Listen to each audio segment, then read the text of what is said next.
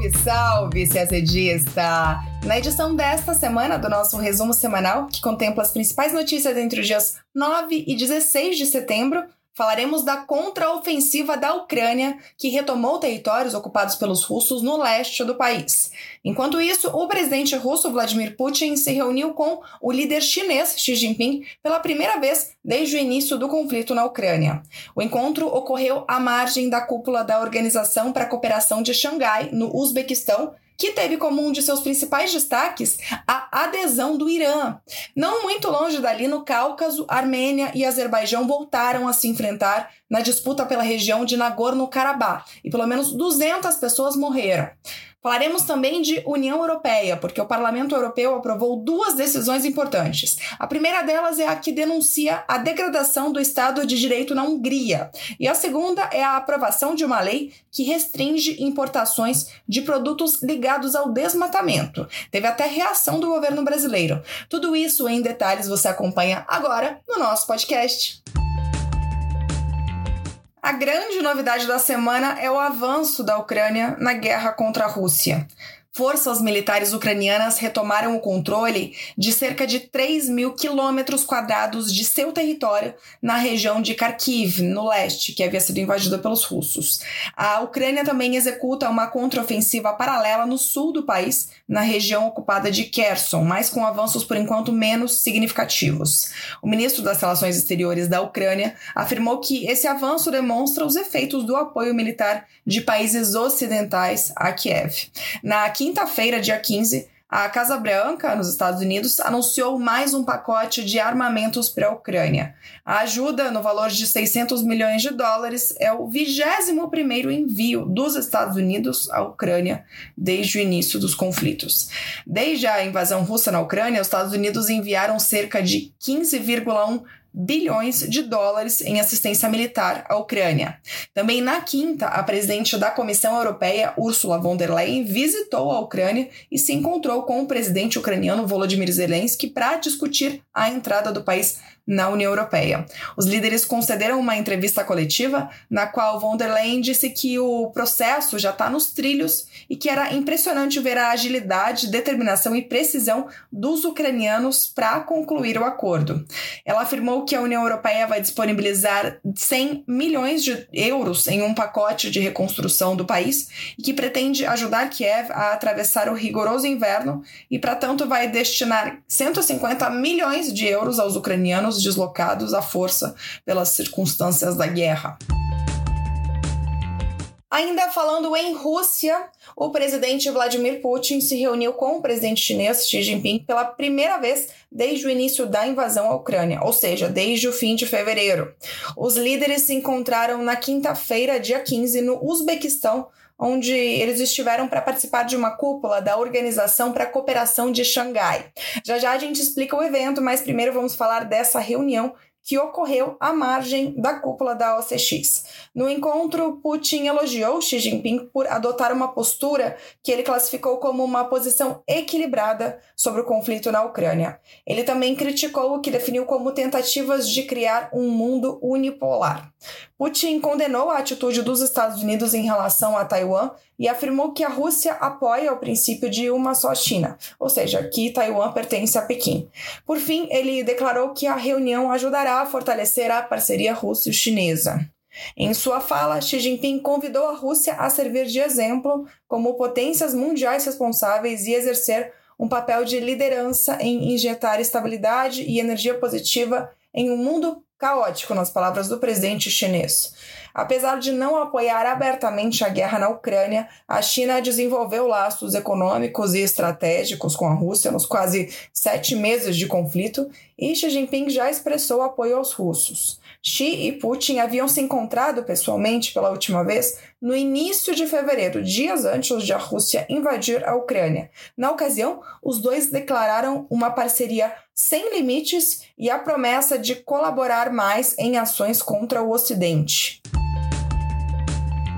Pois agora falamos da cúpula da Organização para a Cooperação de Xangai.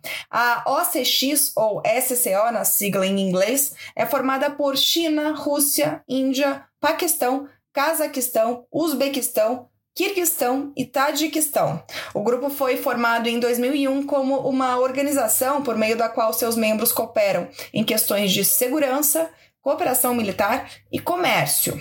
A cúpula ocorreu na quinta e na sexta em Samarcanda, no Uzbequistão, que é uma cidade que já foi uma das estações da histórica Rota da Seda. Para Vladimir Putin, a cúpula é uma oportunidade de demonstrar que a Rússia não vai ficar isolada internacionalmente, apesar da invasão da Ucrânia. Xi Jinping, em sua primeira viagem ao exterior desde a pandemia, quis mostrar na cúpula suas credenciais como líder global antes do Congresso do Partido Comunista em outubro, onde ele busca um terceiro mandato.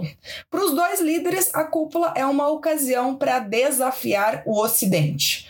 Tanto que uma das grandes novidades da cúpula foi o início do processo de adesão de um dos países que tem relações nem sempre amistosas com os países ocidentais. Eu estou falando do Irã, que assinou nesta quinta-feira um memorando de obrigações que abre as portas para o país entrar na organização. Em 2021, a OCX aprovou o pedido de adesão do Irã em meio a pedidos dos governantes de Teherã para que os membros da OCX ajudassem o país a criar um mecanismo que conseguisse burlar as sanções impostas pelo Ocidente por conta das disputas em relação ao programa nuclear iraniano. O Cáucaso, aquela região que fica entre a Europa Oriental e a Ásia Ocidental, entre a Rússia e a Turquia, voltou a ser palco de conflitos violentos. Armênia e Azerbaijão se enfrentaram na fronteira pela região que os dois países disputam há décadas, a região de Nagorno-Karabakh. Mais de 200 militares dos dois lados foram mortos nos confrontos. Um culpa o outro pelo início das hostilidades. A Armênia diz que as forças do Azerbaijão atacaram e tomaram assentamentos dentro da Armênia e em Nagorno-Karabakh. Já o Azerbaijão diz que só estava respondendo a provocações do lado armênio. Esses foram os confrontos mais letais entre os dois países desde a eclosão de uma guerra sangrenta de seis semanas em 2020, que deixou milhares de mortos. Nagorno-Karabakh é um enclave montanhoso reconhecido internacionalmente como parte do Azerbaijão, mas que até 2020 era povoado e controlado por membros da etnia armênia. E por que, que eu falo até 2020? Porque aquele conflito sangrento que resultou em milhares de mortes foi encerrado com um acordo mediado pela Rússia, mas dessa vez com uma vantagem para o Azerbaijão, o que provocou muitos protestos da Armênia, aliás. Pelo acordo, as áreas capturadas pelo Azerbaijão permaneceriam sob o seu controle, enquanto as áreas evacuadas pela Armênia seriam ocupadas por tropas russas. Mas de lá para cá foram registradas várias violações a esse acordo, a mais grave delas agora nesta semana. Na quarta-feira, um cessar-fogo mediado novamente pela Rússia encerrou os combates, mas a situação na fronteira continua tensa. Vale lembrar que a Armênia é uma aliada dos russos e o Azerbaijão é uma aliada dos turcos. Então, existe sempre o temor real de que o conflito se espalhe e tome proporções muito maiores. Falamos agora de União Europeia. O Parlamento Europeu afirmou que o Estado de Direito na Hungria foi degradado ao ponto de o país se tornar um regime híbrido de autocracia eleitoral. A declaração foi feita em uma resolução aprovada na quinta, dia 15. O serviço de imprensa do Parlamento Europeu chegou até a dizer que a Hungria não pode mais ser considerada uma democracia plena. Desde 2010, a Hungria é governada pelo nacionalista ultraconservador Viktor Orbán. O documento aprovado pelo parlamento pede às instituições europeias europeias que prestem mais atenção ao desmantelamento sistêmico do Estado de Direito na Hungria. A resolução pede ao Conselho Europeu que emita recomendações à Hungria o mais rápido possível, pedindo ao país que cumpra todas as sentenças e recomendações adotadas pelo bloco. De acordo com a resolução, a Hungria não deve receber fundos para recuperação pós-pandemia se não cumprir as recomendações da União Europeia sobre o Estado de Direito e as decisões judiciais do bloco. A União Europeia adotou o chamado mecanismo de condicionalidade, pelo qual cada país do bloco só poderia receber recursos para a recuperação da pandemia se respeitasse internamente o Estado de Direito. Em 2018, o Parlamento Europeu já havia aberto um processo contra a Hungria por risco de grande violações dos, dos, países europeus, que pode, em última instância, privar o país de seu direito de voto no Conselho Europeu. Por fim, ainda falando de União Europeia, agora o assunto é comércio. Na terça-feira, dia 13, o Parlamento Europeu aprovou um projeto da Comissão Europeia que impõe ao setor privado dos países do bloco mecanismos para impedir a importação de produtos alegadamente associados ao desmatamento. A matéria aprovada pelo Parlamento Europeu ainda deverá ser analisada de forma conjunta pela Comissão Europeia, pelo Conselho Europeu e pelo Parlamento Europeu.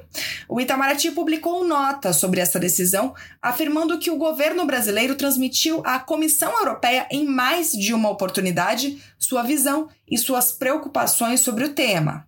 Diz a nota, abre aspas, causa preocupação ao Brasil que o imperativo legítimo de proteção ao meio ambiente possa servir de pretexto para estabelecer legislação que imponha medidas restritivas ao comércio internacional de natureza unilateral extraterritorial e discriminatória, em prejuízo, sobretudo, dos países em desenvolvimento. Fecha aspas. Na nota, o MRE afirma que, em um momento em que o mundo ainda se recupera do impacto econômico da pandemia e enfrenta as consequências do conflito na Ucrânia, a adoção de medidas restritivas ao comércio de alimentos e produtos agropecuários prejudica globalmente a retomada do crescimento econômico, a luta contra a crise de insegurança alimentar e o funcionamento de um sistema de comércio internacional baseado em regras e voltada ao mercado. Por fim, a nota afirma que o Brasil confia que a iniciativa de lei não venha a discriminar indevidamente produtos da agropecuária brasileira e seus derivados, nem viole regras da Organização Mundial do Comércio. E a gente termina o nosso podcast por aqui. Uma ótima semana, bons estudos e até sexta-feira que vem.